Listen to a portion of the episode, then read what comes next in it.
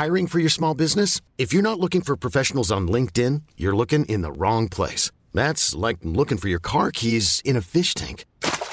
LinkedIn helps you hire professionals you can't find anywhere else, even those who aren't actively searching for a new job but might be open to the perfect role. In a given month, over 70% of LinkedIn users don't even visit other leading job sites. So start looking in the right place. With LinkedIn, you can hire professionals like a professional. Post your free job on linkedin.com slash achieve today. Ever catch yourself eating the same flavorless dinner three days in a row? Dreaming of something better? Well, HelloFresh is your guilt-free dream come true, baby. It's me, Keke Palmer. Let's wake up those taste buds with hot, juicy pecan-crusted chicken or garlic butter shrimp scampi. Mm. Hello Fresh. Stop dreaming of all the delicious possibilities and dig in at HelloFresh.com. Let's get this dinner party started.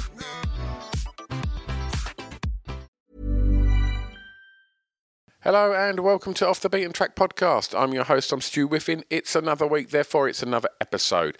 And this week's guest, it's Grammy nominated producer, multi instrumentalist, musician, Hal Ritson. Uh, I met with Hal at the WeWork building in Devonshire Square, London. Thank you ever so much to those guys for letting me use their space. And we went in, we had a big chat, and uh, you're about to hear it, obviously. But before we get on with that, uh, a few thank yous. So thanks to Mr. 76 for producing this podcast. Um, thank you to Scroobius Pip and everybody at the Distraction Pieces Network. And thanks to you lot for listening. And if you want to hear more, then all you've got to do is go and have a look in the back catalogue of this podcast because there's bundles of them. You know, loads of chats with musicians, producers, actors, everyone. Go and have a look. And, uh, and if you've already done that and you're still thirsty for more, then I have a Patreon page. And each week I upload a radio show over there. So there's chat and tunes and stuff like that. So please feel free to go and peruse that. Um, and there's merch, there's really cool art prints from Paul McDonald, and lots of uh, t shirt designs and stuff. So you can find out about all of this at offthebeatentrackpodcast.com. Anyway, back to the job at hand. Please enjoy today's episode of Off the Beaten Track with Hal Ritson. I've got an announcement. Save Our Souls Clothing. www.sosclothing.co.uk. Why am I telling you this? Because they're our official sponsor. Yeah, that's right. Go and check them out because their clothing is off the scale. You're going to love it. So they've decided they want to be our sponsor, which is amazing. And what I have to do is I have to tell you about why they're amazing. So here's a little bit of blurb. So they've only been going a year, and they're based in Southend on Sea, just up the road from me. They put the company together based on a, a love of tattoos and alternative music, and they've worked with some of the greatest artists around the world to produce these items of clothing that are as unique as you lot. All the designs are printed using biodegradable, sustainable, and water based inks. In addition to that, they only print on garments made by members of Fairwear Foundation. I mean, come on, great clothing and a conscience. Since going live in April last year, they've seen their audience grow massively and are now selling orders all across the world. And they were recognised by Cosmopolitan magazine as one of the best sustainable clothing brands alongside names such as Stella McCartney. I mean, that's quite a first year, right? So go and check them out because they've put a lot of love into supporting this podcast and I couldn't be happier. What else they've done is they've given you 15% off. So if you head over to www.sosclothing.co.uk, do a bit of shopping, see what you like, throw it in the basket, and then on the way out, put in the discount code BEAT15. B E A T 1 5, and that'll save you 15% off. Amazing, right? www.sosclothing.co.uk. Official sponsors of Off the Beaten Track podcast. Let's get back to that podcast.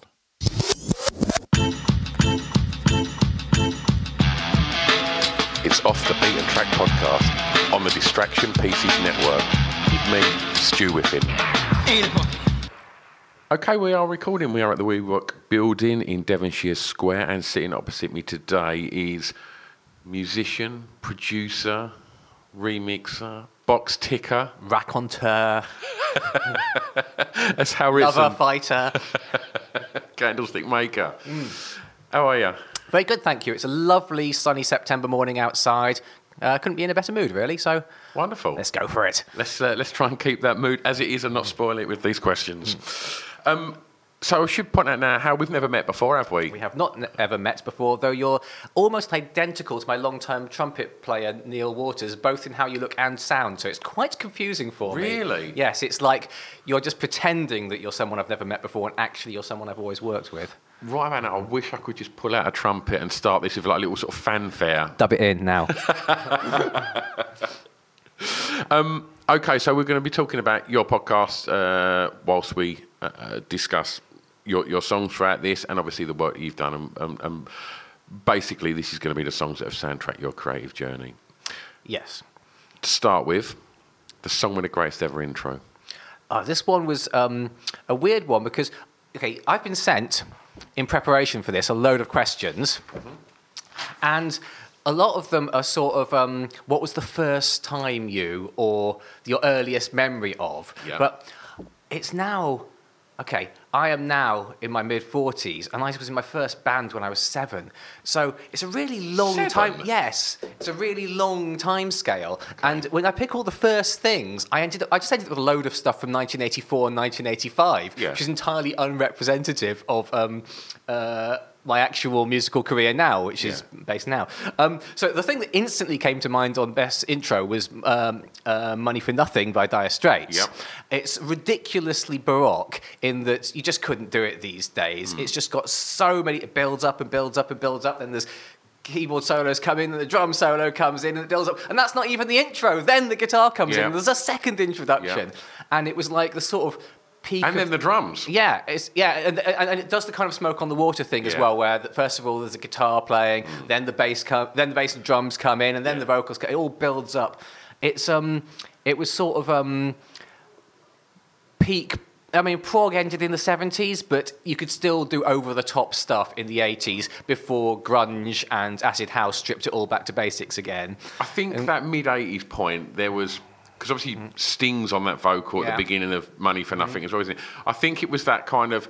A lot of some of them, I guess Collins had left Genesis and, and, and it kind of become a little bit of a hybrid of sort of dad rock and prog, didn't it? Dad prog, is that a new So genre? I'm going to get on to what my actual favourite introduction is in a moment, but this is a, it's a thing where How I've- old are you, Hal, just quickly? Hmm, How old am I? Yeah. I think I'm. I think I'm 47, something like that. Born in 72. Right. Um, though I tend to. People don't tend to guess that because I'm a non-drug taker, non-drinker, non-smoker, um, and uh, yeah, I don't have a proper job. So, Yeah. um, so I I ended up with a lot of these songs which are 80s ones, and I said Dire Straits. Now, if you say Dire Straits, it's sort you feel like you have to apologise for Dire Straits for being embarrassing. But Dire Straits started off in the late 70s as a ridiculously cool band because they were just playing this really stripped back, minimal. Um, rock songs, storytelling, totally doing their own creative vision. No disco, no punk, totally doing their own thing, which um, and it's very understated. Um, and you can tell that it's understated and cool because um, Tarantino opens a Tarantino movie with um, Six Blade Knife by Dire Straits. So Yeah. if Tarantino can open one of his movies with a Dire. Straits song, so Dire Straits cool. You feel embarrassed saying it because by the mid 80s, everything had got so overblown Hmm. and sort of gratuitous. And uh, I don't really like Money um, Brothers in Arms, the album particularly, Mm-hmm. but it is a great introduction. and it shouldn't be overlooked that when that come out, we're, we're, we're the same age. Mm. Yeah. Um, that was, I think, one of the biggest selling albums of all time, I believe, wasn't Well, it? it, hit, At that it point, hit the moment that the CD commodified. Yeah. So it was usually most people's first CD. It was probably my first CD. Yeah. And also, that's the thing about listening to music. All through the sort of 60s, 70s, 80s, um, your desirable status symbol was how good your sound system was. Mm. Um, and like guys would like try and have the biggest PA you know, sound system they could. And um, and CD hit this peak point where suddenly you could hear every single sound Yeah. that was on, and the, the other great one at that time was Sting, Nothing Like the Sun, where he made a record on the synclavier with millions and millions of tracks. There's just about there's about 60 people playing on it, and, you th- and you can hear them all on. You could you bought, you bought it on cassette first, and then you bought it on CD. And go, I can hear everything now. Yeah. It was an absolutely uh, amazing moment. And for the listeners now, every everyone's listening to MP3s or low bitrate streaming on their phones and as a producer now, you spend all this time trying to make something sound great and then trying to cope with the fact that no one's ever going to hear it the way that you did in the studio. Whereas in the mid 80s, um, I mean, that, you, they'd be making these amazing records in Air Montserrat, one of the greatest studios ever, which then got trashed by a hurricane and is now just has jungle growing through it. Um, and it's just amazing sonics, and you can actually think people would hear it like that Yeah. at home. Um, but anyway, that's not even my favourite introduction. No, so, so I threw it. I, I, I, uh, so that I, like, I like some honourable mentions though. yeah, yeah, honourable mentions. And, and um, uh, well, I'll leave that because I mentioned it's a bit like Smoke on the Water. It's essentially the same thing. You play something in, in, with fifths distorted in G and then bring Sure. the bass and drums in. Um, but then I thought I have to do something that's more representative of the fact that essentially I work in dance music these days, and, and it's a long time since that. So I chose Music Sounds Better with You as the best intro because it's totally the opposite. Um, whereas the Dire Straits one is just like so overblown. Yeah. The Music Sounds Better with You is the ultimate proof of minimalism working in dance music. It's a one bar loop with a filter cut, so it's just the high pass for what, eight bars or whatever. Nothing, we have one bar loop. And then they just open up the filter and bring in the kick drum. Yeah. And I came from this musical background where it- was all about chord changes and solos and songwriting narrative and you know the stuff they teach you is good music. Yeah. and dance music is all the is not that at all. So i thought dance music was basically boring because mm-hmm. you know why do you want to listen to the same thing over and over? But i remember radio 1 once used music sounds better with you as one of their there was a tv advert for a radio 1 show. And the moment that they opened that filter up and the bass and the drums co- come in, that's the moment that I went, oh, dance music's pretty cool. Actually, literally, it's like a split second of, oh my god, you've now blown my mind. Everything I thought was good in music is not relevant, and Yeah. this whole new world opened up.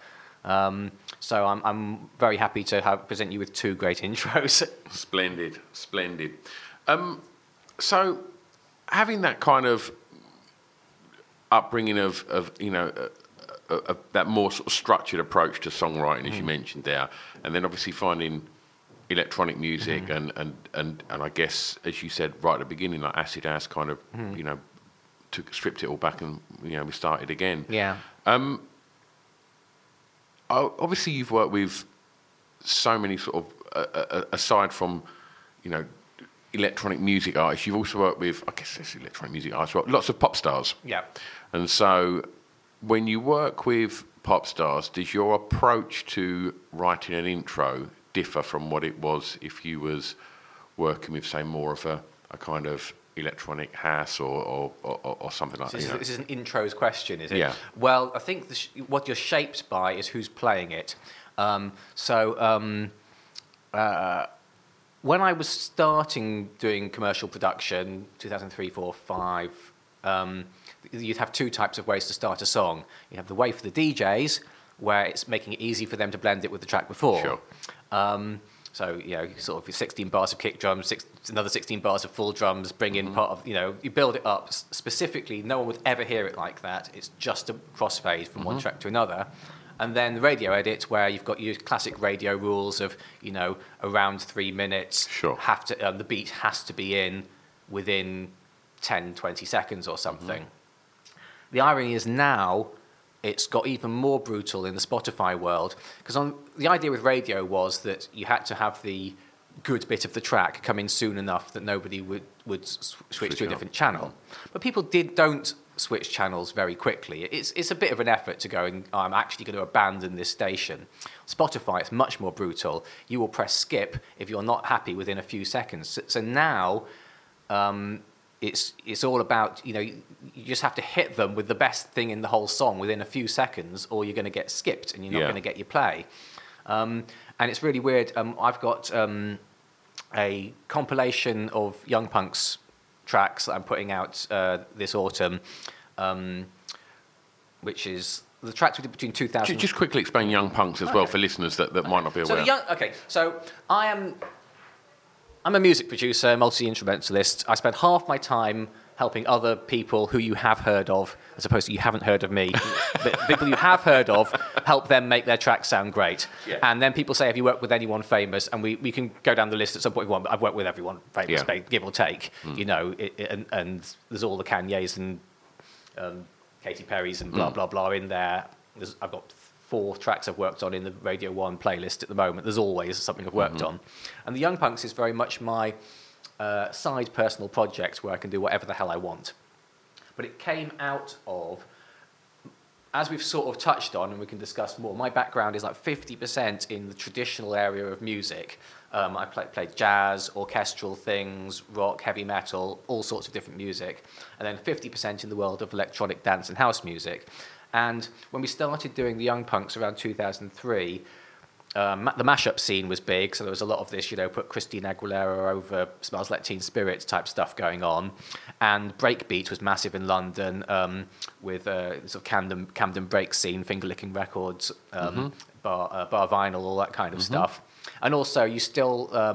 The memories of Big Beat and the early days of French House were still fresh. And we sort of brought all these things together into a form of dance music where there were no real rules about tempo or anything. The same way with Big Beat, you could have a fast Big Beat track or a slow Big Beat track. There's not like one tempo of Fatboy Slim track. Uh, that was in there, and we would just mash in any music we wanted. So we brought, we took that out of the mashup scene. That what was enjoyable was combining two things you'd never expect to go well. Um, you, know, you get a sort of four tops singing over Ozzy Ozzy Osbourne and all mm-hmm. that sort of thing. But as the act progressed, the whole scene died because it gets a bit limiting just to combine one thing with another. It's like it's like a one note joke hmm. sort of thing. But what we did was we carried through that mentality of combining things that shouldn't go together but are interesting when they do go together, but making all the music ourselves. So we'd, for example, make our own disco track and our own heavy metal track and our own uh, bossa nova track, and then sample ourselves and mash it all together. So the sonics is what came out of mashup music but it's original music usually. I mean, we do sample other tracks, but Sure. um, so that's it's a, it's a sort of mashup pet project that I have. What was the question before you told me to say what the Young Punks was? I was just trying to remember that as you was finishing that off. Um, I was talking about how you approach intros. Oh yeah, yeah. Intros. Um, Mega Go Car. Spotify. What did you ask me? I've lost my way as well.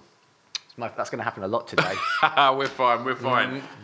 We'll um, all right. So uh, we'll have a music sounds better with you as the greatest intro. So for track two, Hal, the first song you remember hearing that had an emotional impact on you. Well, again, this is where, where the word first threw me off a bit because it's like, um, what I've, it's an interesting question. I didn't want to get bogged down with first. I'm thinking the ones I rem- formatively remember because music, it's bizarre. You listen to so much music and it doesn't affect you that much. It's just background noise. You think, oh, it's great. But then sometimes something hits you and it, and it, and it changes your world in some way. Um, and there's just a, a small number of tracks which I've heard where, for some reason, I, I've, I've listed a few. They all can, without fail, make me physically cry nearly every time I hear them. My my Mm-hmm. song choice is in them, one of them as well. Which is that? Uh, Kiss me goodnight and say my prayers. Leave the light on the top of the stairs. yeah, tell that's me amazing. So that's, so, that's, so that's okay. Well, shall we talk about that one? Always. Um, I've so- got goosebumps just just thinking Yeah, yeah, it. me too. Um, also, before that on the album, Blue Velvet America, half glimpse through the, the in the headlights between the trees. Yeah. like- it means, oh, ooh. Yeah. So this is Billy Bragg. Now, Billy Bragg doesn't come across as sensitive necessarily. Though, I mean, I know him personally, and he's a great guy. Yeah. But his brand is largely a form of quite brutal activism in which he is right in your face, Hmm. uh, aggressively in a good way about social injustice and so on. I, I think that come from the abrasive sound of the guitar and his vocal when he first come through. Yeah. And I think as the careers, I mean, he's he's still never sort of you know relented on his political stance, but I do think. Well, what, know- what's interesting is there's this one album, Don't Try This at Home, which kind of sticks out from the rest of his catalogue a bit. It's kind of, he referred to it jokingly as the one with the tunes on. So it's a bit more pop. There's sexuality was, was the hit on it, and then there's You Woke, uh, You Woke Up My Neighborhood with- with, with- Michael Stipe. and Peter Buck. Yeah. Um, Michael Stipe was on it, was he? Yeah. It was, Uh, yeah. yeah. Yeah, yeah. Um, so there's a few kind of more poppy hits, but Johnny Marr played on Accident Waiting well, to all, Happen. yeah, yeah, a great song. And um, there's also this amazing uh, "Wish You Were Her," where he's almost Oh. being Marvin Gaye. Yeah. So it's a moment where um, Billy Bragg has been doing the same kind of thing for a very long career. Uh, he's not like if you compare how different Jefferson Airplane in 1969 are from Starship in 1982, and they're the same band. Yeah. There's no way to tell they're the same thing. But if you listen Yeah. to Billy Bragg in 1985, Billy Bragg in 2019, yeah, there's not really a difference. Yeah. But on this one album, he sort of go, he expresses a few different things. And there's this one track we're talking about here, Tank Park Salute, which is um, a song about. Oh, I'm nearly crying now. um, it's just a song to his father Yeah. about it's about mortality, Yeah. and as you get older, the, the you know the things you remember about your father when you were younger, and then what it means to be older, and realize that your father will die, and then you will die, and then you Yeah. will leave your children behind.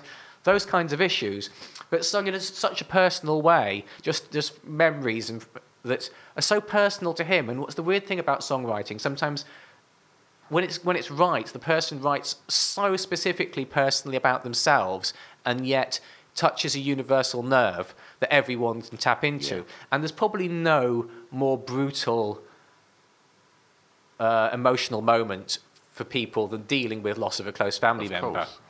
And he, he gets it so simply and so honestly, and no theatrics, no no over emotion in his um, delivery, just so matter of fact, a working class delivery. The man talking about his father, and now I haven't lost my father, but um, around the time that that happened, I was at university, and uh, I was woken up by a knock on the door at seven in the morning, and. Uh, it was uh, some of the university authorities and said, "Y- y- y- y- your dad's had an accident, he's in hospital, y- you need to go home, which was in Newcastle, and I was in Cambridge at the time. It was a long way to go.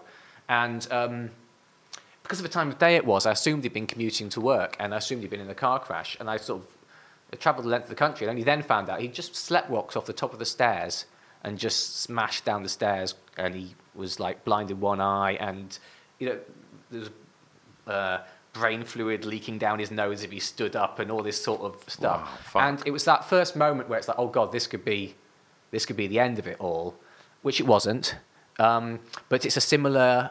I've been listening to that Billy Bragg song in, in the, the previous couple of years, and it's when suddenly there's an intersection between something very important to you and something personal a different songwriter has put into a song, um, where you go, yeah, I, I, you can just feel the same feeling between the two of them. He, he, he released a, um, a track uh, probably 10 years after Don't Try This at Home um, called Brickbat, um, which was basically him. And he obviously had children. And uh, around the same time as, as, as, as myself. And just hearing it, you know, uh, I used to want to plant bombs at the last night of the proms. And now you'll find me with a baby in the bathtub with the big shell listening for the sound of the sea. And it's like just simple, Yeah. but he just gets it right every time for me. Like, What's interesting about all of this is Billy Bragg's sonically very different from almost everything I listen to. yeah, Um, and this type of songwriting is very uh, alien to almost everything I do professionally because I'm dealing with mostly dance music and club music where um, the intention almost isn't to be listened to. You're forming a rhythmic pulse which intersects with alcohol and sexuality and friends and so on to create a whole mood of the night. And your music is one of the pieces of the puzzle, which is why often you can listen to like a track you think is the best track in the world in the club, go back home, listen to it at home, and it's nothing. It's one of it's one of the elements, and that's where the great DJ comes in because the DJ these these club tracks aren't the whole story. The whole story is the entire night, and the DJ's job is to build that story from these. The the uh, the club tracks are just words he has Sure. to put into the sentences, and then the scheduling of the DJs turns the sentences into chapters, and then you have to you know frame it with with the environment and the mm. sound system. So this whole idea of like trying to really emotionally affect somebody and tell a personal story is totally separate from most of how I spend my time in music. But you asked me about being emotionally affected, and that one jumped to the top of the list. Do you want to look at the other ones at all? Yes, of course. I mean, uh, I, I put down um, Björk's Vespertine, um, that album in particular. There's a, there's um, there's the song Undo. Mm-hmm. Um, a lot, the whole album was originally she was trying to make a, an album called Domestica, which was meant to be her talking about like it's the same thing we talk about the reality of day to day life, the, how the mundane things are the special things. And these days, with like hip, um, Instagram and or you know, live your best life and so on, everyone's chasing these amazing experiences around the Yeah. world, and you know the best hotels, the best cars, live live free from responsibility. And of course, that's not what you treasure on your deathbed. Completely. Okay, you know, you treasure a moment with your family. Yeah, of sort course. So she tried to make an album about that, and she spent like a year sampling sounds of her, like chopping onions or doing the dishes, and Yeah. making them into these little Yeah. soundscapes that sound like electronica, but actual it comes out of her life. Then she sort of changed the pace of the album. But um, the song "Undo," it's just got this one line. It just builds up from these like small electronic noises and little domestic things, and her saying she's talking about very personal things, but she says in her bizarre Björke poetry where it comes from strange angles. And there's one moment, and then she builds in these the Icelandic choirs and the string sections. Um, was Mark Bell still working on that? No, it was, I think he was. I think he just did um, the previous album. Maybe he's on it somewhere. Yeah. Amazing combination of electronics and non-electronics, which I think is my personal Yeah. area of interest. Anyway, there's a line where she just goes, um, "If you're crying now, undo." And it's like, okay, everybody cries at that point. She's, uh, yeah, yeah, she's just blows my mind every time something comes from new from Bjork. Mm. It's like it's just one of them artists that, right, okay, I've got to go and uh, I, I'd never overlook a Bjork record. It's always like, Mm. Right, okay, something new from Bjork. Let's go listen. It's interesting because I've kind of stopped listening to, listening to her because I sort of get the impression that, having been obsessive about her first few solo albums, she I I know what I know the things she does now. It's like how many Yeah. times do I need to listen to the same thing? Not that there's anything wrong with what she's doing now, Yeah. but um, I've had I it- it- I, understand what you're associate it with a phase. But again, it's um, uh, a songwriter. It's, it's high art when you can just needle in and find the truth. There's a line, there's some lyrics in on the album which I'll try and remember, and obviously get them a bit wrong. But it's um, the um, from the Unravel track, which I can't find on some versions of the album. Do you know Unravel? Yeah, of course. Yeah. So while you are away, my heart comes undone, slowly Yeah. unravels like a ball of twine. The devil collects it. He'll never come back, and when, when you return, we'll have to make new love. That's right. And I remember this sort of thing where you'd be in a relation. If you're in a relationship where you get taken apart from each other, I remember at university, you'd like you'd be, you'd be in a relationship and you go away for holidays and you come back. But you know, also if you're a musician and you go on tour and you've got family at home, you you know you go away, you, you don't come back and just pick up where you left off. Yeah. It's like you have to you have to build it again. Yeah. And and she's like totally nailed it with that lyric, and, but from such a bizarre. It's so personal yet Yeah. so bizarre the way she phrases it, but. Um, that's what poetry's for, isn't it? Absolutely. Um, interesting because the, the last sort of three or four people that have done this podcast have, um, have not gone, when I, when I asked them about you know, the emotion that, that, that it, gave them, the- you know, this is obviously, this is quite sad, what, you know, the, the, the emotions I'm imagining these songs are stirring because they're, they're heart-wrenching records, aren't they? Well, I mean, the um, the Billy Bragg, Bragg one is sad in that it's about mortality. Um, I think the Björk ones less so. They're often more. Uh, they're more. Uh, there's a wonder That's a good word. in, in her delivery, a wonder for nature and a wonder for humans as nature and human behaviour. See what you done there, see what you done uh, um, but but that's that's sort and that's that's an Icelandic kind of Yeah. thing, a Scandinavian thing that Yeah. um, the things that are in value in life are the intersection between family and nature. Yeah. Um, half my family's Finnish, and uh, I really noticed culturally the difference there. That you know, um, uh, the things you're striving for aren't necessarily the promotion, and even though they're very successful economically, you know, it's time with family by a lake could be the thing you're trying to achieve in your life. They'll Yeah. take a, they take a month off work, or the entire country shuts down, so you can spend literally, so the whole nation spends a, week, a month with their family by a lake. Wonderful. And um, that's a particularly Scandi way of moving, which, I mean, you and I, you say we're of a similar age. Are we getting fed up with, with We're getting fed up with society these days? I mean, clickbait and trolls and Instagram influencers, and there's this sort of division into hate and shallowness. And it's like, okay, another thing I did was I, in the early 90s, I worked in the early days of the internet industry. Okay. I was, um, so I went to Cambridge University in, in King's College, Cambridge, and we had the Turing room where Alan Turing um, did work when he wasn't doing his, you know, Enigma, Yeah. Um, and we were getting the World Wide Web code um, like as CERN developed it. So I was making web pages like the month that the web existed, um, which wasn't part of my course. It was just like we were, you know, left to play around with these computers there. And so what is my one of my friends was the real go to hacker conventions and all that sort of stuff in the days. You remember the Hackers movie? Yeah. That was- That was all fun. Um, great soundtrack. And we were so um, sort of um, inspired by the potential for what the internet could be. And um, so much of what we were talking about was true. We spent a lot of time talking about disintermediation, where, you know, previously to get a person in no power to reach other people. You had to go through, you know, a record company. You had to get to the record company and so on. If you wanted to um, make a TV show, you'd have to, you know, get a production company and go to the network. And if you wanted to sell to customers overseas, you'd have to sell to a supermarket or whatever. And the, the internet would disintermediate, and you could just one person could connect to another. And we're doing it right here. So it genuinely is that that was fulfilled. You and I are not. We haven't had to go to Radio One commissioning editor, make Yeah. a case for this, and uh, you know we could get sacked if the viewing figures fall beneath. Yeah. You know, and that's the beauty of the podcast. That you know, it's one example of so many. And but what we were, what we thought with the internet was it would remove the barriers to knowledge. So previously, if if you were sort of in a position on the planet where you were able to go to university, you'd have access to higher education. But with the internet, all the information in the world would be available to anyone, and so it would be this great unifying access to information. But instead, entirely the opposites happened, which is everybody wants to be a star, everyone wants to say their opinion matters. It's actually got rid of any. Now anyone can stand up and say what I say is true. My opinion's as in, as valuable as yours, even if your opinion is something that undermines 500 years of scientific knowledge.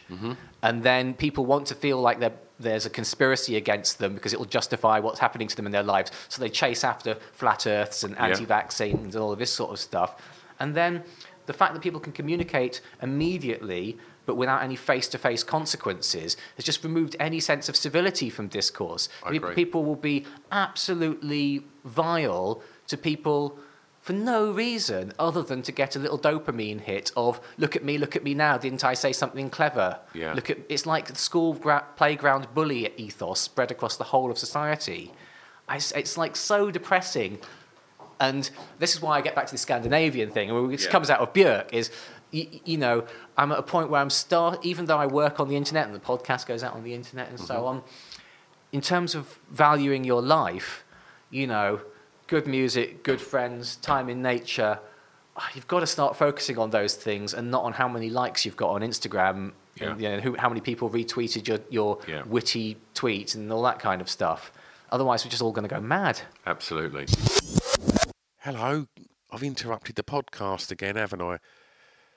Sorry, it won't take a sec. All I want to say is the songs that we're talking about in this podcast, if we can't play them, it's just because of the regulations regarding playing licensed music and such.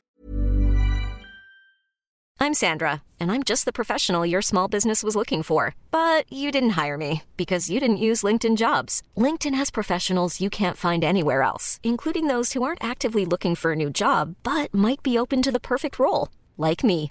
In a given month, over 70% of LinkedIn users don't visit other leading job sites. So if you're not looking on LinkedIn, you'll miss out on great candidates like Sandra. Start hiring professionals like a professional. Post your free job on linkedin.com/achieve today. Ever catch yourself eating the same flavorless dinner three days in a row? Dreaming of something better? Well, HelloFresh is your guilt-free dream come true, baby. It's me, Keke Palmer. Let's wake up those taste buds with hot, juicy pecan-crusted chicken or garlic butter shrimp scampi. Mm. Hello Fresh. Stop dreaming of all the delicious possibilities and dig in at HelloFresh.com. Let's get this dinner party started. Millions of people have lost weight with personalized plans from Noom, like Evan, who can't stand salads and still lost 50 pounds. Salads, generally, for most people, are the easy button, right? For me, that wasn't an option. I never really was a salad guy. That's just not who I am. But Noom worked for me. Get your personalized plan today at Noom.com. Real Noom user compensated to provide their story. In four weeks, the typical Noom user can expect to lose one to two pounds per week. Individual results may vary. So if you want to hear the songs, just go over to Spotify and search Off the Beaten Track podcast, and you can listen to all the songs because I've put playlists up for each of these. If you can't find it on there, I'll send links on all the social media accompanying each episode. So you've just got to press that one button and you can go through and you can enjoy all the songs that our guest picks. Anyway, I'll shut up and get back to the podcast. See you on the other side. Just also, uh, can you just uh, retweet this episode as well, though, if you're listening, please? Yes, and my podcast is at podcast.theyoungpunks.com, and punks is spelled P U N X. All right. So, we, we, we, whilst talking about education, it, it seems fitting that um, track three is a song that reminds you of your time at school. Oh, yeah, so I put down um, Van Halen dr- Jump. Uh, it could have been anything, really. But So my, I grew up in the middle of the Northumbrian moors. There was absolutely nothing to do. And I've been trying to re- remember this now. No, no youth club, no BMX park, no nightclubs. You know, you were a child, you went to school, you came home, and then when you, when you were 16 stroke 18, you started going to pubs where people would drink beer. And that, that, was, that was all there was. So what people would entertain themselves with was we'd have bands. Yeah. And I've heard people talk about the school band. And then we had at any one time eight or nine school bands. And I was at any one point in time in two school bands playing. I played um, drums in a Glenn Miller swing band, led the school orchestra, played grand piano in the, uh, in the um, county orchestra, played um, saxophone in a, in a jazz band. This is all. We spent all our time doing these things, and the reason I've put And how old was you at this point? well, just you know, between seven and eighteen. This is this is what how I spent my time. Wow. Now it's my job. Yeah. And nothing I've learned. So I, I, I got stra- straight A's at, at GCSE and A level, and I've got a degree from Cambridge, and none of it is any use to me. Everything that earns my living, I learnt after school, sitting in some rubbishy practice room with a bad PA and a broken drum kit with two aging teachers who used to be pub rockers who would stay voluntarily after school going, no, the bass player plays on the same timing as the kick drum. We don't want a guitar solo over the singer. I learned everything that Yeah. I earn my living from from those two guys in the evenings, nothing from my Wonderful. conventional education. But there was a lot, it was a, it was a big rock town. Everyone was in punk bands and heavy metal bands, but I was a keyboard player mostly. So what would happen is the, the heavy metal bands would, there'd always like one track in the catalogue with a piano or synth in it. Yeah. And there was um, Home Sweet Home is by. Okay, can't remember who it was. People listening may know. Anyway, Van Halen Jump was the classic one, where every metal Yeah. band wants to do Van Halen Jump at some point. So I like the high end hand. We'd have these school concerts, and it's like, I come along, oh, can I come on and play Jump now? Yeah. Um, and I still have it on in the car. Um, it's just like uh, the moment that those drums enter at the beginning, ding ding ding ding ding, Yeah. Yeah. it's like, yes, I'm straight away. I'm 15. I'm in the car of the guy who's 17 and has a, a second-hand car. You know, it reminds me of um, you know, Stranger Things with uh, you know Billy with his Camaro, Yeah. and it's like, okay, it wasn't a Camaro, it was a Astra or something. Yeah. In my mind. You know, we were listening to the same music that the guys in the Brilliant. Camaros in, in, the- in the uh, States were. Suddenly, you're like in this glamorous world of heavy metal and long hair and explosions and girls and lipstick. Yeah. Even though we're just driving along a Northumbrian, um, you know, sort of winding roads to a church hall to try Yeah. and plug in a bad PA. So aside from like obviously you said you know that that that's, that synth line on on on Jump is you know I mean Jump's a pop song as well fundamentally isn't it? It's- A- it's- a- it's- and, and the ultimate 80s guitar solo as well. yeah. So aside from the kind of rock stuff, was was you know messing with synthesizers and that was the, the sort of eighties synth pop and that on the on the on the headphones. Well, yes and no. And also, just as well, another one to throw in there as well. Was there music on at home as well? Yes, this is all, yeah, lots of questions. They're all good ones. Hmm. So on the synth pop front, um, I actually really started off with like um, uh, the early uh, Depeche Mode stuff, when particularly with Vince Clarke. I'm a big Depeche Mode fan, and I don't. I'm not a fan of depressing music. Hmm. Um, I find I want music to lift my spirits usually, and it's odd we've spent a long time talking about songs that make you cry. It's Yeah. very much the, an outlier of my listening. I usually want to have be made in a better mood at the end of music than at course. the end of it, which means that most of Depeche Mode's miserable catalogue about death and drug abuse means absolutely nothing to me. But when Vince Clarke was there going, I just can't get enough. Yeah. I- and, you know, the, the, the sort of early 80s stuff, absolutely adored that. New Wave, very into that. Duran Duran, Robert Palmer, um, all, all that. I, I mean, I, I guess I, I picked up on music at a young age. Um, but it was just when New Wave happened, and you had the punk energy was still there, but they were sick of writing three chord songs and start everybody, even the punks were all experimenting with adding in disco and jazz and that sort of thing. Was you obsessing over music? Oh yeah. Um, I, I mean, it was. I say it was the only thing to do. Well, okay, so I'll do the synths answer. So I was really into synth music, but the problem was, kids these days they can get a load of plugins that sound exactly like those records. I had a bloody Bontempi out of the Argos catalogue, and you cannot recreate Jean-Michel Jarre with a with a forty-pound can't. keyboard. And this is what I was doomed to: is you know these days you can make the same sounds. You just get a laptop, and free with it comes something that will enable you to make the same sounds that are in the charts. In those days, it was so impossible. Um, it was quite difficult for guitar players because you need the big amp, but you still kind of do it. It's kind of difficult for drummers because the processed drum sound on records was quite different to what you actually get by hitting a kit. But for keyboard players, on the records, it was all these Jupiter 8s and um, Prophets and so Yeah. on. And we had, you say, we had a Portatone with, Yeah. with, with, with, with Yeah. So I just wish I could have lived my life in the 80s again and made the synth pop music I wanted to, but Yeah. it was just technically impossible. and even when acid house and that sort of thing happened, at that point I was going more down a jazz area. I was um, so I was going to see you know sort of Courtney Pine wa- walking for an hour through the snow to get to a Courtney Pine gig. Um, uh, when you know it was the you remember the new young jazz musicians Yeah. late 80s early 90s kind of scene so I, all of grunge and acid house, and that was totally missing me. But I mean, the, the word, there was no acid house in the Northumbrian Moors. I Yeah. can tell you that. But you could go to Newcastle Jazz Festival and see the greatest players in the world. Yeah. So that was what I was into then, which I guess brings to me was music on at home. So my, my parents would play a lot of uh, classical and opera music and so on, which really I've never quite picked up on. I picked up on it a bit. I mean, I, so I'm currently co-producing a Duke Dumont album and I just heard the first pass of the full album on the way here today. One of the things I've been putting into that is adding in a lot of uh, symphonic strings into the electronic music context. So I have taken something out of that classical background. But what they really do is they, they play um, a lot of jazz and blues, jazz record requests on the radio, um, and uh, Alexis Korner's show on Radio One play a, a lot of uh, blues and roots music.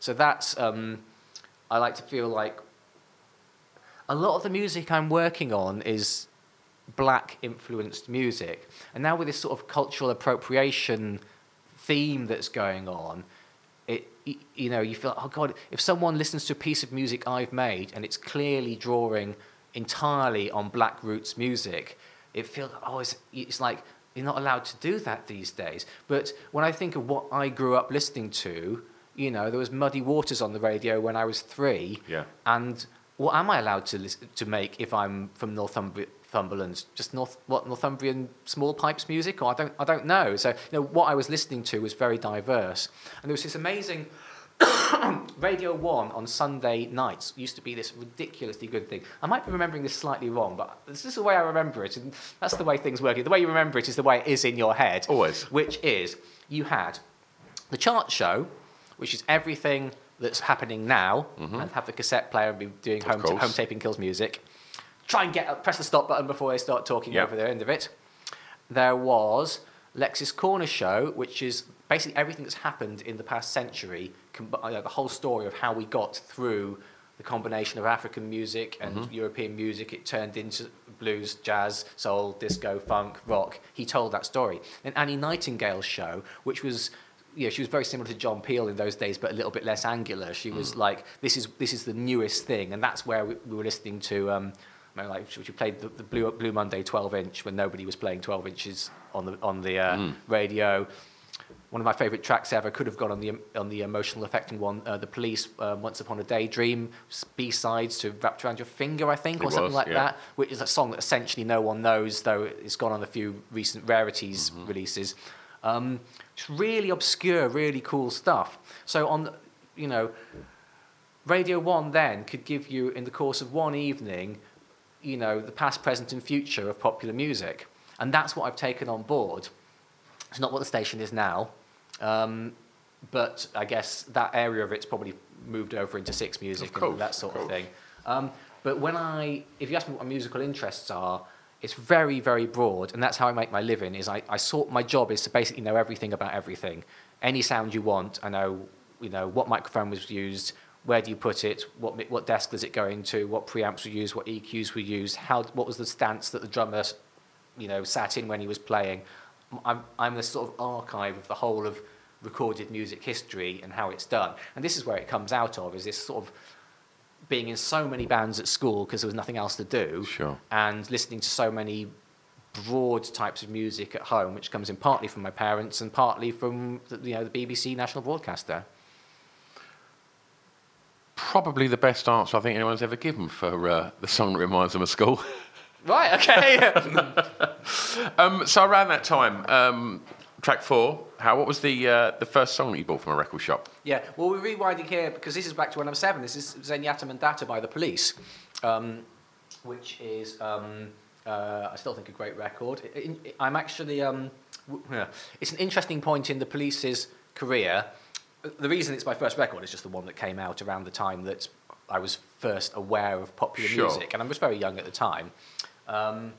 I remember hearing So Lonely on the radio, which was from um, Reggatta de Blanc, the previous right. album. Um, and that was the first thing I heard on the radio that made me start asking, you know, Mummy, what is this? And I remember I said, I, used, I said, I like songs that say the name of the song lots of times in the middle. That was my comment as a seven-year-old. But what I meant was, I like a good chorus. Yeah. Because so lonely, so lonely. So, so I, I, I sort of hooked onto the, the core Yeah. of pop music, the hook. And then Did you think it was Sue Lawley? So, lo- so lonely, sending out an SO, but so lonely. Yeah. Well, also because uh, he's um, Sting's from Newcastle and we were nearby, and I, when when you get involved in the music scene in Newcastle, eh, like, everyone like you know played with Sting when he was a kid, and oh yeah, Gordon was my milkman and all Yeah, of of that. course. And that whole sort of you sing in Geordie, but it sounds like Jamaica, and when he's playing, in, bringing in the reggae influences, yeah, just a castaway. um, it's really, uh, really sort of sound that's uh, quite direct for me. Yeah. Um, but um, so in, in, the police started off sort of quite punky and raw, and then they ended up, as everything did in the eighties, quite quite processed. I mean, that's not it's not that processed, but you know, there's a, it's Far more so than the earlier stuff. and then in the middle, you've got Zenyatta Mondatta, where what's weird is they there's a lot of stuff on there, like Voices Inside Your Head, um, which is they were just filling time on the record by just having a few jams. Yeah. But it's quite groovy, and um, the pulse is reminiscent of disco, but they were not trying to do disco at all. But you know, things float into you. Sure. And um, I spent a long time recently trying to recreate that drum sound that Stewart Copeland had on that record because you've got this really high kick drum and really high snare drum, and they go over the top of. So Sting's bass goes down the bottom, and then you've got this. The drums right up the top, and for me, it's like the way jungle works, where you have the sub bass going, woo, woo, woo, then this sort of pitched up uh, breakbeat going. So the drums are over the top of the bass. These hi hats were all over the place, weren't they? They were crazy like madness, weren't they? Yeah. Nobody Yeah. plays hi hats like Stewart Copeland. No one speeds up into the chorus like Stewart Copeland Yeah. to give it energy. So I mean, you know, but what I think's interesting about this is um, you can, as someone in the music industry or produ- uh, producer, underestimate children. You can think, well, kids are only interested in stupid things, and you can you can, you know, just uh, underestimate the, the how good the musical taste of kids can be. Because if I think of what I was listening to when I was eight, you know, I'm listening to the Police, the Clash, the Pretenders, uh, Dire Straits, Depeche Mode, Duran Duran. I'll go back and listen to any of those records right now. They all and, hold and, up. And, and, and, and they're really, really good.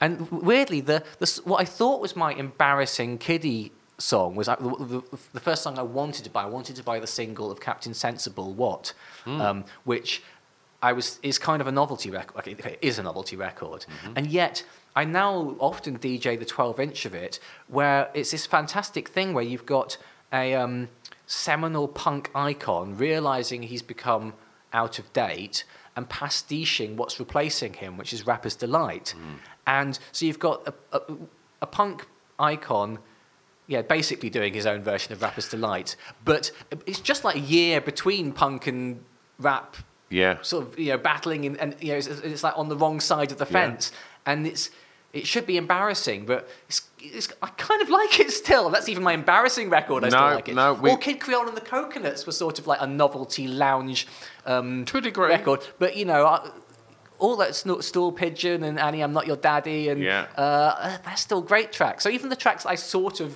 were embarrassed was embarrassed about looking back, I still think they're all good records. So- and so we should, when we make music, we should remember if you're making music for an eight-year-old, that doesn't mean that it's um, has to be Baby Shark. You know, A- absolutely. And uh, somebody chose Glad It's All Over by Captain Sensible last week, and still holds up as a great record. Like, Yeah. you know, I flick through these records like ahead of, of, of- of doing these recordings, and yeah, yeah, and it's it's, it's the I same- went down a Captain Sensible hole last week. I really Right. did. Well, it's, and it's also it's the same kind of time as um, you had um, uh, John Lydon in, in Public Image Limited. Mm. And Public Image Limited is very obviously a, a, an art project.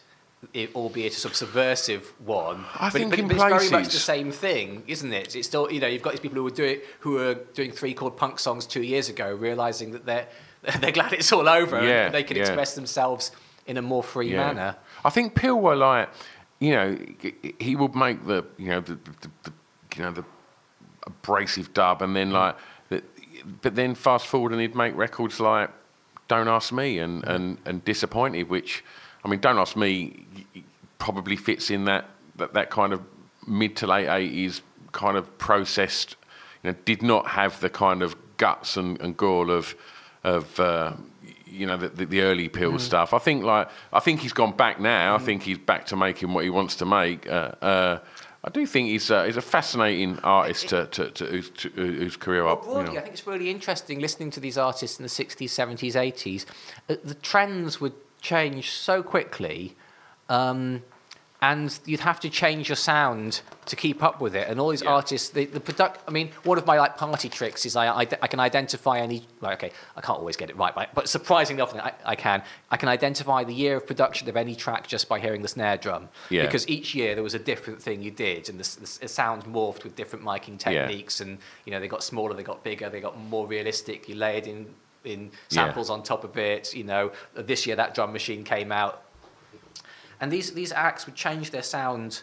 Um, so much year by year, keeping up with the trends, and that doesn't happen quite so much these days. Um, it's, you know, you can find uh, Coldplay now isn't that different from Coldplay then. MK now isn't that different from MK in the Completely, nineties. completely. Chase & Status now isn't that different from Chase & Status in two thousand and four. You can sounds sort of seem to lock and stay as a genre Yeah. longer, and it's it makes it a challenge as a creative artist. And that, Definitely for um, electronic music as well, because I think if you, you know, we, we, we mentioned like Depeche Mode earlier, like as you say, like you listen and their music is evolving as technologies evolving Yeah. with their, their, their, their, you know, their sounds, with their synths and the Yeah. drum machines. You know, you Martin can. Gore insisting that he has to be a guitar player because what he was Absolutely. Look, you're a synth band. I want to play guitar. You're a synth band. Stop playing guitar. Can you not see how good this Gretsch guitar looks with my blonde hair? Yeah, I look really rock and roll with this. We thought you looked cool with the tape machine behind you with the Pro One. Oh, brilliant. All right. The song the soundtrack your years in Clubland. So, this was a very difficult question for me because I make my living in dance music. Yeah. Um, uh, I've worked with almost every major dance artist um, and make my own music as well. Um, but I'm not a clubber. I, the very phrase "years in clubland" uh, does not compute for me. I think it's technically true. I've never paid to go to a club voluntarily. Then it's like, well, guest list. Mm, I, I have only been in nightclubs if someone's paying for me to be there because I'm part of what's happening that night. And it's why I mean, okay, so I'm somewhere on an autistic spectrum where I'm comfortable talking to a person, but I don't like a lot of noise around me. I don't like a lot of people. I don't like meeting lots of new people at the same time. Um, so it's a very awkward environment for me to like have noise and people try and all the, the little social games that people play, able to show off to each other, or am I the cool one? And it's like all of that is like I'm not playing in this ballpark. I Sure. don't know what's going on. And then I've been teetotal most of my life. I mean, I do drink primarily on my own podcast where we've got outrageously drunk sometimes. Yeah. But in, in real life, I don't drink very often. Never taken any drugs. Not looking for a sexual partner. All these things that are happening in the clubland scene really passed me by. And when I was that age, I was going to jazz clubs, which is a, a different experience entirely. Um, but in my, but I have been in clubs a lot because it's my job to DJ. You know, um, so the way I found through this is it's all about the music for me. It's not about clubbing and having it large and caning it and all of that. It's uh, I, you know I, I like great music, and so one of the things I've tried to do in my time uh, working in the industry is if I spot really people who I think are talented young producers who don't have the opportunity to develop their career, and I think that their value is musical as opposed to they are trendy at the moment. Trendy, I sound like a dad. I? um, uh, and so I, I picked a, a Phonat track, Set Me Free. Now, on the personal level, so Phonat is a guy called Michele Balduzzi who, um, around 2005, I was running my own record label. I've got two record labels that are fairly much resting at the moment. One was called Heavy Disco, which was a, a breakbeat label then and became a disco rec- label over time, and another one called Mofo Hi-Fi, which is electronica. Um, so I got sent demos all the time. We run a label, we were putting out vinyl and so on, and um, I get sent demos all the time, and you, you, you listen to these demos and you can tell within two seconds if anything's right. It's weird. I've seen there's some footage of Fatboy Slim going through um, all the record promos he's been sent. Have you ever seen Yeah, that? I've seen that. Yeah, you drop the needle, two Yeah. seconds, no, drop the needle, Yeah. two seconds, yes, Yeah. and he's going, this is what really happens. And then he that- takes them to the charity uh, shop, doesn't yeah. he? The ones And you don't want. But that's actually, you know, with electronic music, it's loop based. You can tell straight away. And I put this guy was uh, a teenager in a farmhouse in Tuscany in his bedroom. and put it on. It's like that's the best thing I've heard since Daft Punk. And, and we like said, come come to uh, come to England. Come and come and I'll, you can use my studio for free. And um, so he came over and he made an album called Phonat, P H O N A T, um, about you know, a little over 10 years ago. And then uh, Skrillex heard him and said he was the best producer he'd ever heard. So we sent him to LA and licensed him over to Skrillex on our label. But this is like a seminal track, Set Me Free. Um, it's. Um, I think its importance is a very personal record for him, and it's, it's, it's, clearly his own sound. But it's like the birth of EDM without most people knowing about it. It's the track that brought back this idea that you have synths going. So Phonat made this track. It's great. You'll so you'll play it in a moment. You won't. It's on the playlist, is it? Yeah. Then we um, we thought we need to get a more clubby remix of it, and uh, my partner in the Young Punks, Nathan Taylor, said, "Well, I've heard this really great, great uh, Swedish guy called Avicii. Um, he's just a teenager in his bedroom, but he but he could do something for us." So this unknown guy called Avicii made us a remix in which he made it into big, um, euphoric saw synths, but still going down, down, down, Yeah. down, down, down, down, down. And like a year or two later, this had all turned into EDM. Um, with you know, it was. I'm not saying I invented EDM, but I invented EDM. No. Um, uh, so. No, but, but when you think, you know, soundtracks your years in clubland. Well, what happened was when I started off, Americans didn't get dance music, and then by seven years later, they'd done what Americans do. They turned it into a much more profitable commercial version of the music, which was absolutely massive, but maybe lacked the interest and soul that got us into it in the first place. Mm-hmm. But this one track is the sort of, for me, the intersection between my personal quest to find interesting new musicians, help young talent develop them, themselves, and actually changing the music scene mm-hmm. at a critical point where there was a sort of jump forward in what was happening in the uh, popularity of that electronic music worldwide. Track six. Favourite song from an artist from your home county? Oh yeah. Well, that was interesting, wasn't it? So my home county, as I went onto Wikipedia, I thought I don't know anyone from, from Northumberland.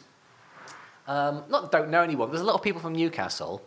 Um, you know, it's a, you know straight away Newcastle. You've got you know you're sort of oh yeah animals Brian Bryan Ferry half ACDC police. You know, is it like um, just loads and loads of major artists from Newcastle, but Northumberland.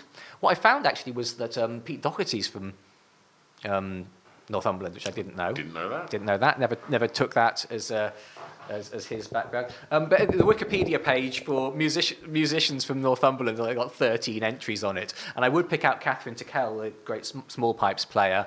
Um, she is really good, and she, uh, she does guest on quite a lot of uh, good uh, Sting songs. Um, but uh, there wasn't like a, a track that jumped out for me. Uh, so the next place I lived after Northumberland was, was Cambridge, and it, it jumped out more because I picked this band Ezio. So it's Ezio and Booga, are two friends of mine, friends of mine in that Cambridge had a really good music scene. A lot of the people that I've played with since then, um, including things like I, I, I was music director for Dizzee Rascal at BBC Electric Proms. Dizzee Rascal with orchestra, choir, rock band. First time he'd played in that kind of environment. Did you play in Dizzee's band as well? Yeah. So I, so we, we, we, we I was sort of well, I was playing. I'm playing on everyone's records anyway. So there's I'm on the thousand records. I think at one point I was like, there was some website that was collating um, different people's credits to see, um, you know, sort of databasing them and so on. So you can see who's been on how many records and so on. The data wasn't that clean, but there was like three guys off the Wrecking Crew um, who played on every, you know, and, and, like people who played on every Motown record, and then there's like me at number five on most records ever in history, sort of thing. Oh, you're keeping good company then. Um, but but on so yes, so Dizzee. This is a bit of an aside, isn't it? But um, we're not talking about Ezio. We'll get back to Ezio again. Um, so um, yeah, Dizzee Rascal's manager Cage, who's a you know affects a fairly intimidating personality, was down at the studio talking about something. He said, "Oh, I've been asked to do the Electric Proms, but oh, I'm not going to do it." So why aren't you going to do it? It's like, who wants to hear grime with an orchestra? Which is funny because now it's ten years later, and you go and listen to you know, hear an orchestra of go, go, go and listen to Kano's album opens with an orchestra. It's um, playing on it. Go and listen to. Um, um, lots okay lots of the grime artists are working with orchestras now but back then it was like the opposite of what they were doing and i was going well it's a question of um you know how you do it and it's like what do you mean it's like okay just imagine this right you want to do mash up fix up look sharp and you've got a whole orchestra all in black tie looking really formal and then all they do is bang their instruments and go Yeah. and you've got a whole symphony orchestra doing that, and uh, Dylan rapping over it. That's going to be great, isn't it? It's Yeah. like, yeah, yeah, I, sup- I suppose, I suppose that you know could be good. And then it's like, and then imagine you've got some track where um, you know you've got uh, scratching going on in the original record, but you do kind of Rage Against the Machine thing where you've got a rock band playing it, and you've got uh, you know guitar player do- do- doing Morello style scratching, and it's Yeah. like live band delivering it. And I go, oh yeah, that, that could be quite good. And he said, but we don't have time to do it. And I said, well, you know, he said, but do you want to do it? It's like, oh, okay then. And so I sort of ended up with this like, well, we'll see you in two months, and you've got to have an entire set for orchestra, choir, rock band that Dizzee can walk in and go, yeah, that, I, I, I'm willing to tolerate this No pressure. no pressure. Um, but actually, you know, uh, Cage and Dizzee were really gave us an amazing amount of creative free reign, and they were very open. A lot of the music industry is very closed about how live is delivered. Used to be that you, the live was the real thing, and you made a record of what the band was. Now you've got a thing where you get people making records, and they've actually never played live. It's a lot of sign a pretty girl who's, you know, sounds good on a microphone in the studio with autotune. They put the album out, they get into the charts, they're on the Radio 1 playlist, they've still never play, performed live. And they go out and they've not learned any of the lessons about, Yeah. you know, how do you not get feedback on the microphone when you can't hear yourself live? Um, uh, how do you manage to cope with staying in tune? When someone makes a mistake on stage, how do you make sure the, the, uh, the audience think that it's a good moment on, in the show rather than a bad moment? They've not learned any of those. I mean, there are people who have done, but you know, there's. Um, so what happen, happens is the, the, you get the live shows almost get put on by the marketing department as the end of we want to hire. You know, I've literally had people say to me, "Oh, we need a, a bass player that, that's like maybe mixed race. Would that be okay?" And then I find a black female drummer that would look cool. And then it's like, "Hang on, hang on." You should be asking what they sound like, how they play, and whether they get on with the artist. You're not casting them as models. Hmm. And so it- it's, it's, it's very, live shows are, and they want them to sound like the record. But why? You've, you've already got the record. Yeah. So Dizzee gave us the creative free reign to do what a live show should do, which is we had no track, no click track, everything live, and uh, some you know some nights it was fast, some nights it was slow, but that gives you the excitement. Um, and we were able to go into his catalogue and really reinvent the tracks in, in unusual ways. You can find the Dizzee Rascal Electric Proms lurking on YouTube. It's, it's scattered. There's no official upload, but lots Yeah. of people have put you know rips Yeah, and so yeah. on up. Um, but so the reason I ended up talking about this was that band was essentially just a jam session band that I had in Cambridge, you know, pr- transplanted. Yeah. Um, the people that you just play night after night jamming. And um, if you think, ask people in Cambridge what like the biggest local band for the past 30 years would be, it's Ezio, E-Z-I-O. And it's Ezio and Booga is the full name. So they're two of the most miserable bastards you've ever met while simultaneously being absolutely hilarious. And it's the two of them have a, it's a, on the one hand, it's a very British kind of personality, this very, very gruff, um, sort of affected, miserable personality, but also being a massively hilarious raconteur. Yeah. They're actually, you know, one of them's actually Italian, the other one's half African. So, you know, melting pot England, hashtag Brexit, where's it all going? But um, they had that classic thing where in the early 90s they were a buzz act, and then they had this thing that sort of was a, an albatross around their neck that when uh, Tony Blair did Desert Island Discs, he said had one of their tracks on the Desert Island Discs, and Right. it became like the band that Tony Blair, blah, blah, blah. And they then they did two albums on a major label with good producers, got dropped, blah blah blah. The usual trajectory of nearly made it local band. But um, amazing band live. Um, Ezio, brilliant singer songwriter. It's roll of the dice of who you meet and whether the sound you have is right on the right day. No way that they're a worse band than some of the greats of the uh, pop rock singer songwriter tradition. You know, just some people were born in, were, were hanging out in Laurel Canyon Sure. The uh, the month that the A&R man decided that, that folk hippie was going to go massive now. Some people are in Cambridge at a point where, you know, um, uh, Show Me Love is in the charts. Yeah. You know, there's, there's no like better singer songwriter on either side. It's whether you're in the right place at the right Completely, time. completely. And um, so I, I picked a song called uh, Same Mistake, which is just a, a classic piece of Ezio of melancholic personal realizing he's screwed his life up, which is basically his thing. But um, you know, he's very good at it. Wonderful. Well, um, it's the last track, and then um, we'll, we'll discuss that, and then, and obviously, I want to um, find out about what you're doing now, and I want to find out a little bit more about the podcast as well. So, for track seven, it's your turn to uh, to be uh, influencer and DJ, Hal. So, it's a song many may not know that you would like them to hear. After I emailed these questions through, I suddenly realised I should be using this as an opportunity to promote one of my own projects. Do it. But um, okay, I'll give you an answer that isn't the answer. Well, you, hey, you can put more things in the um, in, In the playlist, in of the I playlist. Um, I've been talking about the Young Punks, which has been my main sort of electronic mashup project um, over the years. Um, but uh, I've also got a side project at the moment called The Tribe of Good, which is signed to Ultra Records. Um, usually more of an EDM kind of label. It's really my imagining of soul and disc, reimagining of soul and disco. Um, so uh, rec- the way we did the album, um, which will come out in the next few months, but there's quite a few singles lurking out there now. Was we recorded everything 100% authentically to a sort of 1968 to 1975 gear list mentality songwriting structure. So we, we, we basically went back and made some soul and disco records as they always were. But then in the post production and the mixing, we, we treated it like a modern pop record. So um, you've got a sound which is very authentic to um, a sort of key point in music history with a retro tinge, but it can hold its own on a playlist against modern music because we're mixing the kick and snare to be in your face like a modern dance track and that sort of thing. Um, if you want to listen to something there, you can listen to a track called um, Turning It Up for the Sunshine is a, a big happy disco number. Amazing track called um, uh, Broken Toys with a so- singer called Ishan Gopal, who's a little Asian kid from London who sounds exactly like young Michael Jackson, amazingly talented child performer from, from the UK. Um, so uh, check out some of that stuff. That's what I thought after I sent it in, but actually what I sent in as the track you should discover is uh, Bobby Tank. Again, I mentioned Phonat with Set Me Free. Um, Bobby Tank is uh, another electronic artist that I signed to my label Mofo Hi-Fi a few years ago.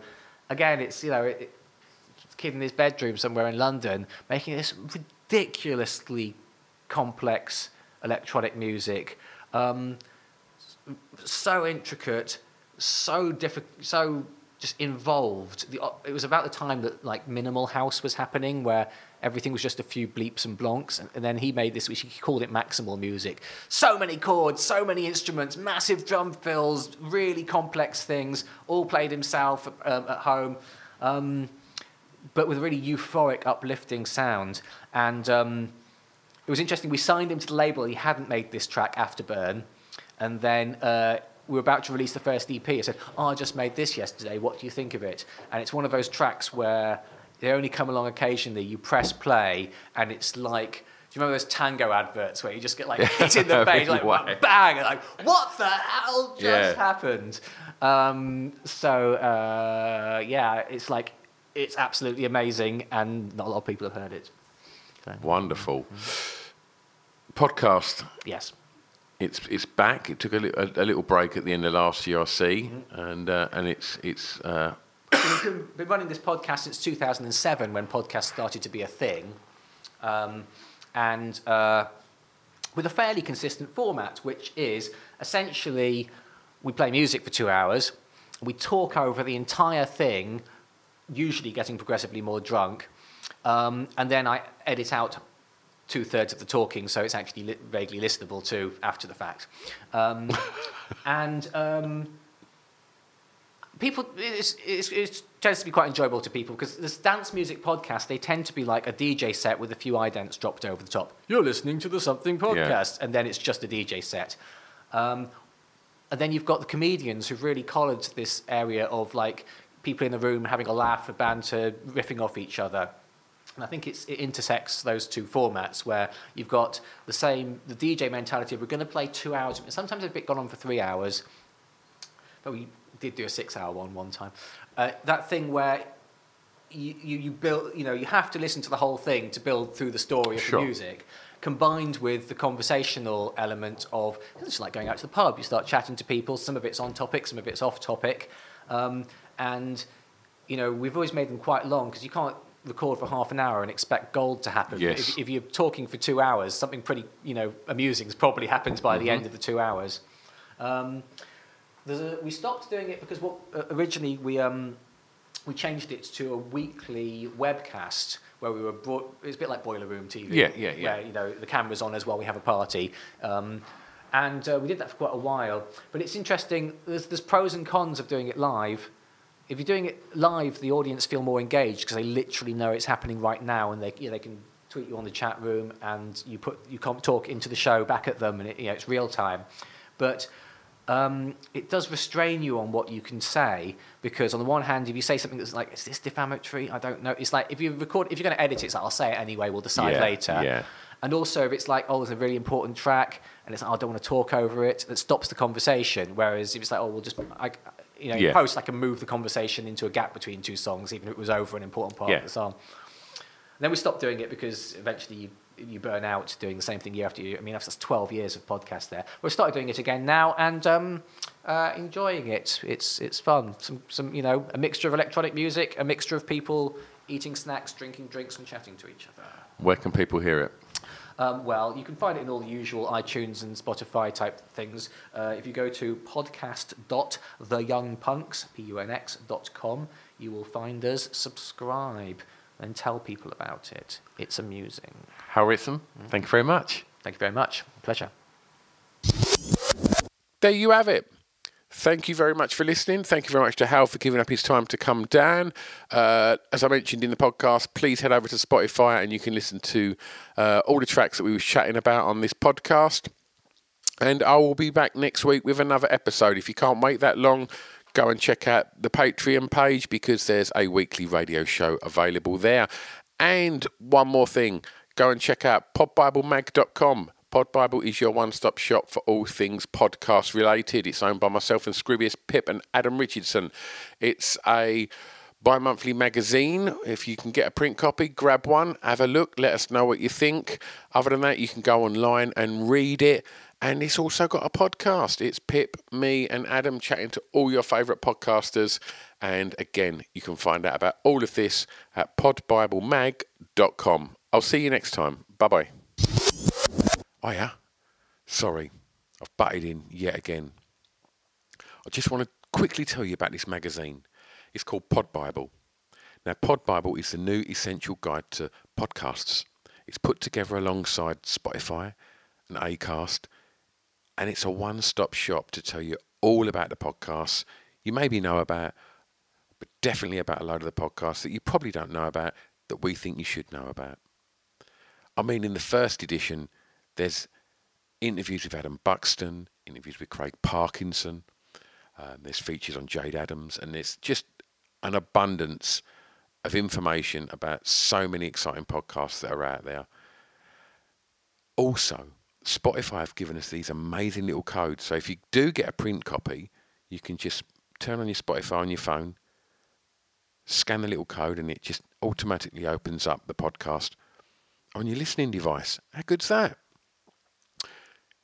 If you haven't managed to get a print copy, then just go over to www.podbiblemag.com and read it online because the digital version is all over there and it's all free. So every other month there'll be a new edition out. So go and have a look and support us on the social medias as well. podbiblemag.com. It's Off the Beaten Track podcast on the Distraction Pieces Network with me, Stu Whiffen.